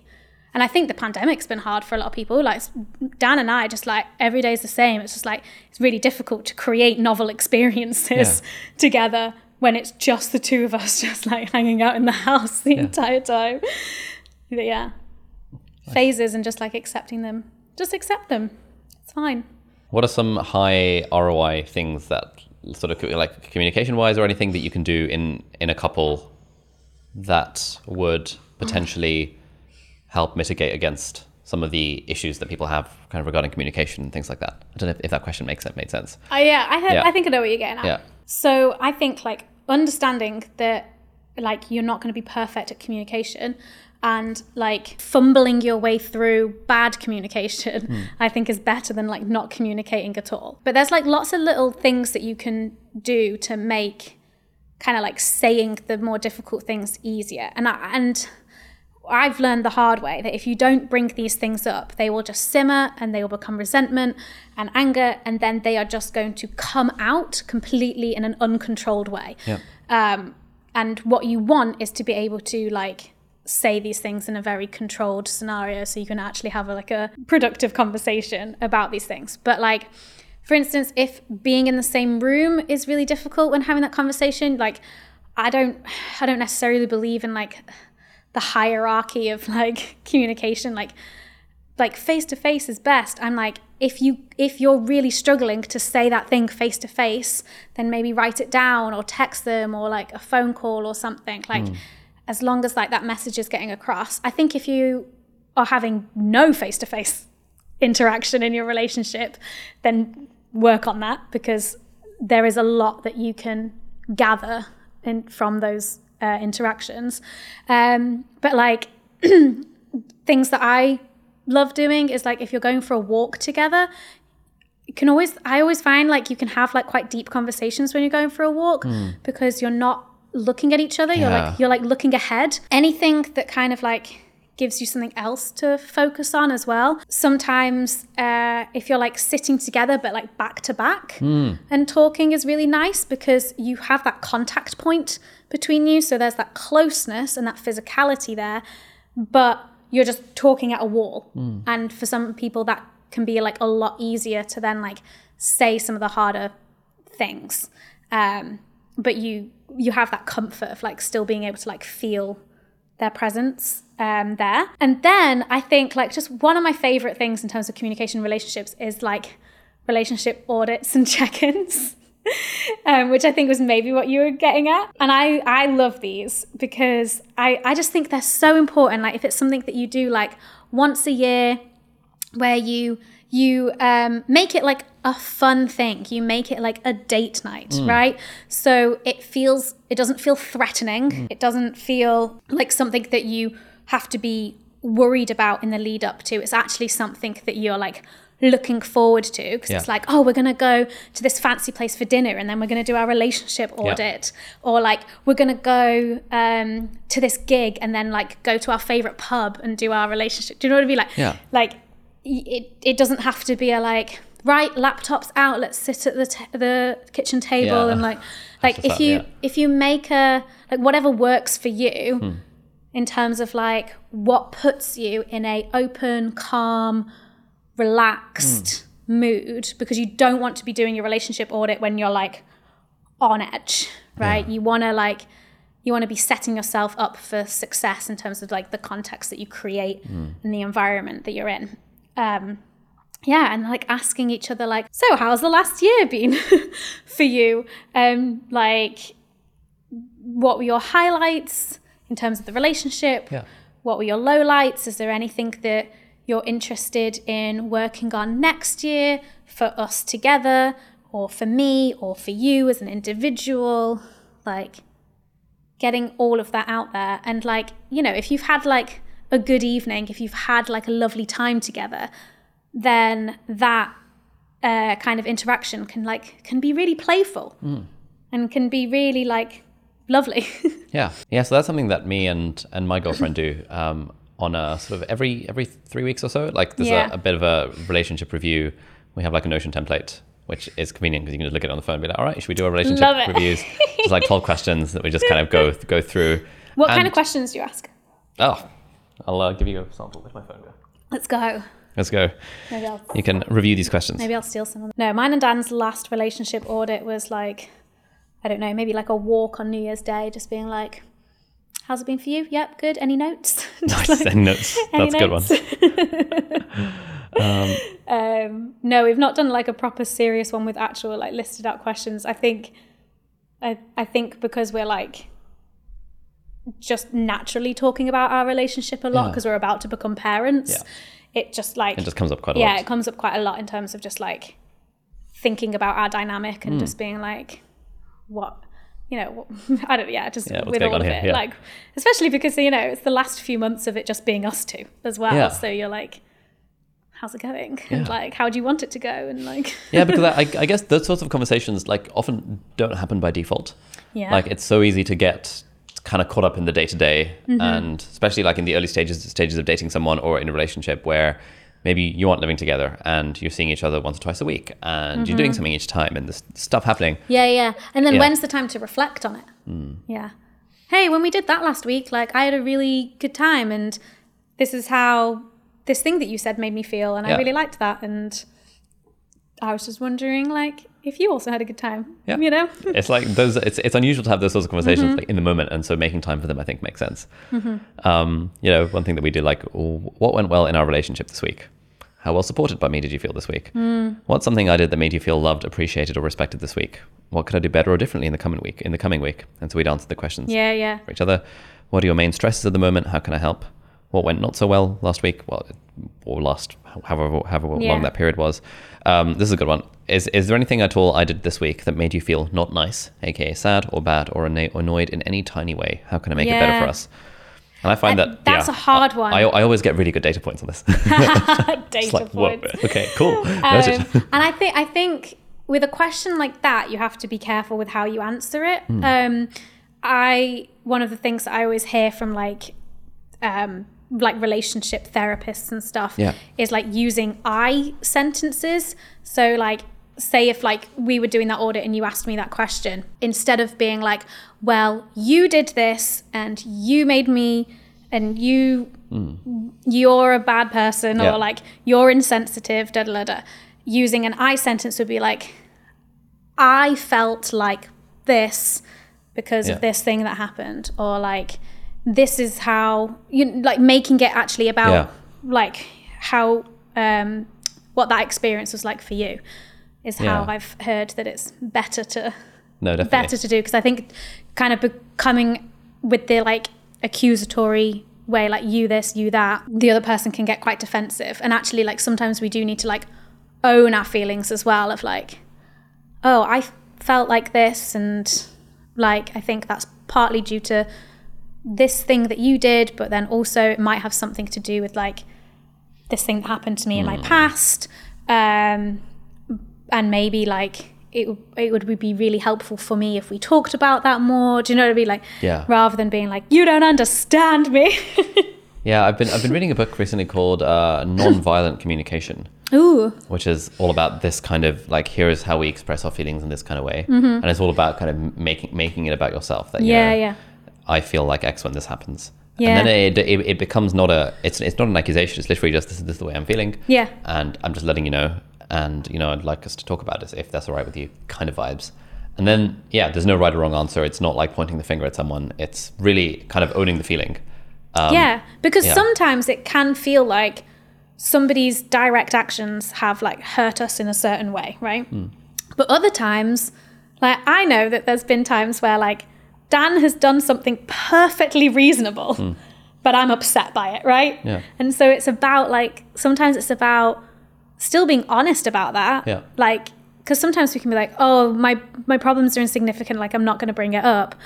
But actually, like just being like that, like I felt like this, like this is how hmm. that made me feel, whilst also acknowledging that like maybe it wasn't entirely down to the other person's behavior hmm. because there's like there's a lot of things at play when it comes to like how we react to things and how we feel about things and some of that will be like the literal behavior that we are on the receiving end of but other times it can just be like all sorts of yeah. baggage that we're also bringing to the to the situation. But being able to have those conversations about like what you do about that because even so even if someone's behavior is like perfectly reasonable like mm. whatever you decide reasonable in your relationship is they might go okay like yes this this thing that I was doing, like I know that that was reasonable, but I see that it's upsetting you. And so I'm happy to like meet you where you're at, hmm. or maybe we meet somewhere in the middle for the time being whilst we work on this. Yeah. And that doesn't necessarily have to be a permanent thing. Like maybe that person will eventually be able to like go back to doing that thing, whatever it was before. Yeah. Yeah, because Yeah. I guess if you if you if you care about how the other person is feeling and like the relationship itself, Yeah, yeah. that's probably more important than oh well, in my view, it's reasonable for me to do this kind yeah, of thing. because it's like- not about being yeah. Mm. like right or wrong in that situation. It was like, well, it was perfectly reasonable my actions, Yeah. so I take zero responsibility for how you're feeling right now. Yeah. You know, you know, you're their teammate, you're their partner. Like just because what you know, just because what you did was reasonable or whatever, um, doesn't mean that you can just completely take a step back from your partner's feelings. And that's why I like that question about like what's making you feel stressed right now and how can I help? Because that stress um, wasn't caused by you, but you're still making it part of your responsibility as their partner Yeah. to help them with that. We have a bunch of questions from social media. Oh, so we posted really? on Instagram Oh, and Twitter being like, we're going to chat to you. What? I Uh, didn't see this. Oh, I never see anything on Twitter these days. Yeah, and a bunch of people have asked questions. Okay. So I wonder if we can we can bash through some of Yeah. these. Patrick Macapugas says, "Is there such a thing as the one and quote love at first sight?" I believe that there is like lust and infatuation at first sight and like attraction at first sight for sure. Yeah. And vibes at first sight. Oh yeah. Love? No. I think love oh, this is maybe controversial. I think love is a little bit of a choice. Ooh. I think What do you mean? I think I make the choice to love Dan every day. Like I think falling in love, like that can be a bit of more of a feeling and like but then I think the staying in love Yeah, is like- isn't like an active choice nice. which i think is almost more romantic because Hmm. like i i i'm like i am choosing you Nice. like and that is an active thing that i'm doing rather than just like oh well i love you i can't help my feelings Yeah, yeah. It's like how some people say that l- love isn't a feeling, love is an action, yeah or I- falling in love is easy, being in love is harder, mm, or things yeah like that. and then the the one no i don't believe in the one i believe in many ones Nice.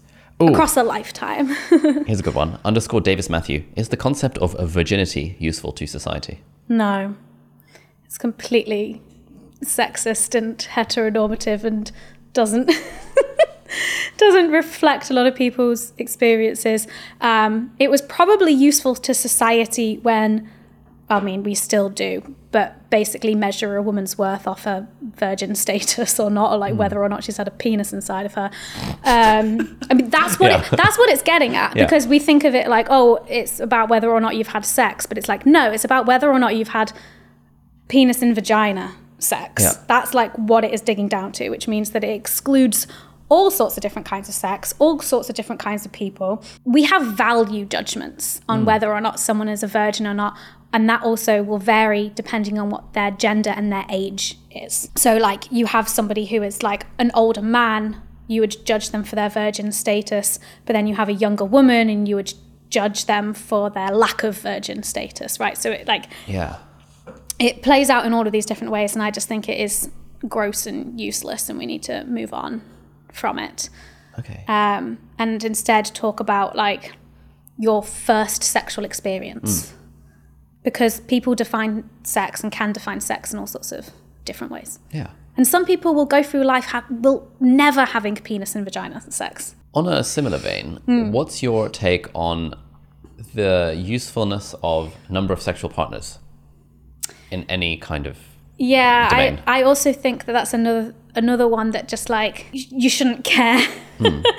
um, I think it's more about like the attitudes that people have. Maybe like I think it's a useful thing to have conversations with like potential like romantic and sexual partners about like their attitudes towards casual sex and their attitudes towards like why they've slept with that many people or why they've not slept with that many people rather than it being about like the number itself having holding any information.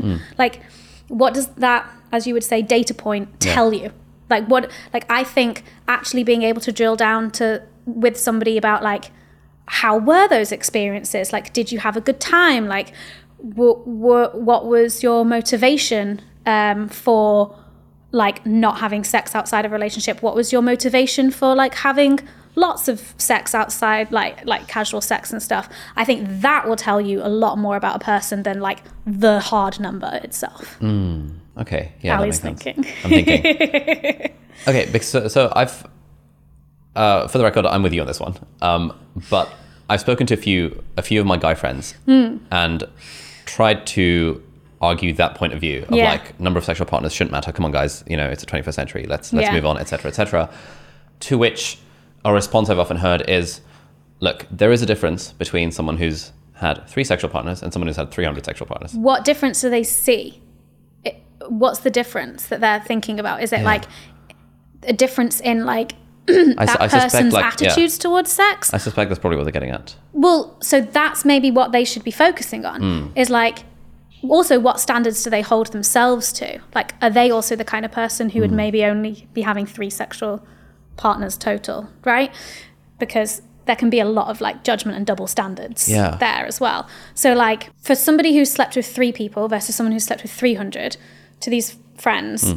like, what information is that telling you about them? Like, what kind of girl is that Yeah. versus what kind of girl is that? And what is it about one over the other that you prefer? Rather than like, so ignore the number, Ignore but like number, actually yeah. drill down of like, what assumptions are you making about that person's character? What assumptions are you making about that kind of person's um, values or lifestyle? Yeah. Or STI status, Yeah. like we could be get, and so actually, like, there's probably a lot of assumptions that they're holding about these two like fictional characters in their head Yeah. and and then also asking themselves do you hold yourself to the same standards Yeah. like and how would you feel if somebody else judged you a certain way based on the number of people that you'd slept with Yeah. yeah and then just being like do you know do you know what it's absolutely fine i think if for you sex is something that you only want to share with a you know a certain a certain kind of person so maybe your your number is lower and maybe the people that you want to have sex with have a have similar values to you. It just so happens then that your both of your numbers are low. Hmm. But it's actually the values that you're holding and the beliefs that you're holding that are the things that make you compatible rather than like the fact that you've both only slept with three people. Yeah. you could also have somebody who like has lived a whole life Yeah. Had a lot of casual sex and then like come out of that and been like actually like i've now discovered that this is what i want and actually i want the next time that i sleep with someone for it to be like somebody that i'm in a loving relationship with so maybe they would actually still be compatible with that person but their numbers way higher Yeah, that's really good. Yeah, I think that's uh, that that, that thing of like the the the number is it's not about the number; it's about the values that you Yeah. think and that you're kind of assuming that that number kind of correlates Yeah, with. yeah. And we should talk about the values. So the next time one of your friends goes like, "Oh, well, I wouldn't. I wouldn't want to date someone who slept with 300 people," just be like, "Tell me about that person. Yeah. This person, this imaginary person in your mind who slept with Mm. 300 people. Tell me about them, and what is it? What are the things about them that it that you think makes them undateable for you?" Um, on the double standards note, Yeah. another thing I've heard, uh, I, I, I won't say from friends because uh, more like from random bros on the internet, is well, men are evolutionarily cycled but biologically designed to sleep with lots of people. Women Mm. are not. Um, phrases like, well, you know, a key that opens lots of locks is a good key, and a lock that's open, yeah, Oh, Yeah. all, all of that kind of stuff. Oh my Wh- How do we how do we deal with that? First of all, humans are not locks and keys. So can we just like chuck that one in the bin? Hmm. Also, again, that metaphor uh, highly focuses on penis and vagina sex, Yeah. which is not the only kind of sex, and also shouldn't shouldn't be the top of the hierarchy of sex acts as well. But it very much is in our society in terms of like what we think of as real sex. Yeah. right? What counts as sex. Um, so let's just like chuck all of that in the bin, Yeah. please. like, no, thank you. Um, but this like evolutionary biology thing of like men spread your seed and like women want to like nest and just have one partner. I would recommend the book Sex at Dawn. uh, it goes into a lot of this stuff and challenges a lot of those ideas. There's another theory that um, is about how um, it was actually like women that slept around a lot in the communities because it was um, better for the offspring if there was ambiguity about Yeah. who the paternal Yes. person was, the, the father was of the child. Because when you're living in tight knit communities, if all of the men in your community are invested in the well being of that child, that child is going to do fantastically. If only one man is, and this other man is like, well, I'm invested in my child, I don't care about that guy's kid. Um, or if they're fighting over like the patern, like, um, paternity because like m- like you know who the mum is like that's who that baby like came out of. Um but you know like we only know now these days from like tests to like know like 100 100% sure. Yeah. um so yeah that's that's another theory. And then there's also like something that um we've seen recently like fighting sperm. So if you put like sperm from two different people's bodies in like a petri dish, I guess. I'm not a scientist. together, you see them fighting. Oh. So if a um, if a woman's like sleeping around in her community, the idea is that like the best sperm will win. Yeah. And so like you'll have the best like fittest, strongest um, children. There's I will check the book out. Yeah, there's there's all sorts of stuff going on there that is not as simple as Yeah. um, as the kind of like traditional um, ideas that we're given. But what I say is like even even if they're true, right? Even if way back when it was a case for practical reasons, for resource reasons, or whatever, that that gender dynamic is true, why does that mean it has to be true now? Yeah. Because we don't have the same we don't have the same resource limitations as we did then. We've got modern medicine. We've got feminism. Yeah. yeah like we we have all of these new ideas about people and about um, and we have all of this um, new technology and Yeah. and I think so much of like that idea is about us like being slaves to our biology, Hmm. but actually so much of modern life is about us like Like transcending that. yeah. overcoming our biology, right? Yeah, like, you know, if I was chained to my biology, I would have to probably stop working for an entire year because I would have to like exclusively breastfeed and I like probably wouldn't have the time to work. However, like pumping and bottles exist, which means actually Dan can do some of the feeding. Hmm. So already like technology means that we don't have to stick to those same roles that would have been prescribed. Yeah. Yeah, there's a book I read recently, uh, the, the Evolution of Desire, which kind of Ooh. talks about this. It's all, all, of the stuff around like how desire has evolved over time.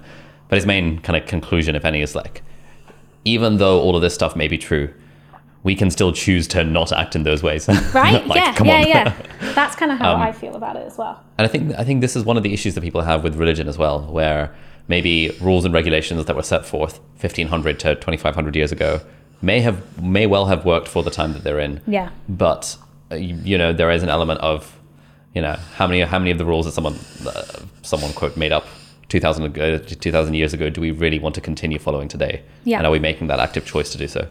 On another thing that you said, you said um, someone, you know, hy- hypothetical person could have had lots of casual sex and then they they're they realize that they don't want to do that anymore and they want to find find someone else. There is a common trope amongst some segments of the internet, uh, mainly sort of the, the the men's rights activists and all that kind of vibe. Why are you going to bring them into it? oh, okay, go on. Uh, yeah, I'd love to hear, hear, hear hear on this because Terrified of them, honestly. yeah. Yeah, like they murder lots of women, well, the incels especially. But anyway, that's a whole other. No, quite. Yeah. So, so like thing. one w- one thing they would say is, it's really unfair that there are women who have their quote party years when they're young and attractive and so on, and sleep around with loads of guys, and then when they hit a certain age, they realize, oh, actually, I now need to settle down with someone, and therefore I need to find someone who will be a good dad rather than you know the. Chad in inverted commas is kind of the the, the, the memes here. Yeah. Who I used to sleep with back in my youth, and um, a lot of these internet bros would have the idea that this is fundamentally unfair. I don't know. Have you seen my husband's bone structure? He's a Yeah? Chad. Oh, he's a Chad. nice. no, what was the question? Sorry. Yeah. So, so, so, so I guess the question is like these these bros would put a kind of value judgment on women who do that sort of thing, sort of thing, saying Yeah. that well, you know, this is a case of wanting to have your cake and eat it too.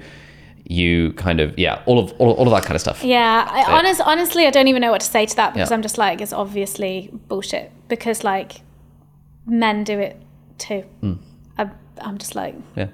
That's that's just a human experience for some people. Not everyone does that, but Yeah. some people like it was like what we were saying before about like you know your 20s just like mess around a Yeah, bit if you experiment. want but like some Yeah. people meet like the person that they spend the rest of their life with when they're like 18 or whatever and like that's fine too some people like spend the entirety of their 20s in one relationship and then it ends and then they find themselves on the dating scene again in their 30s some people will have like two or three major serious relationships in their lifetime.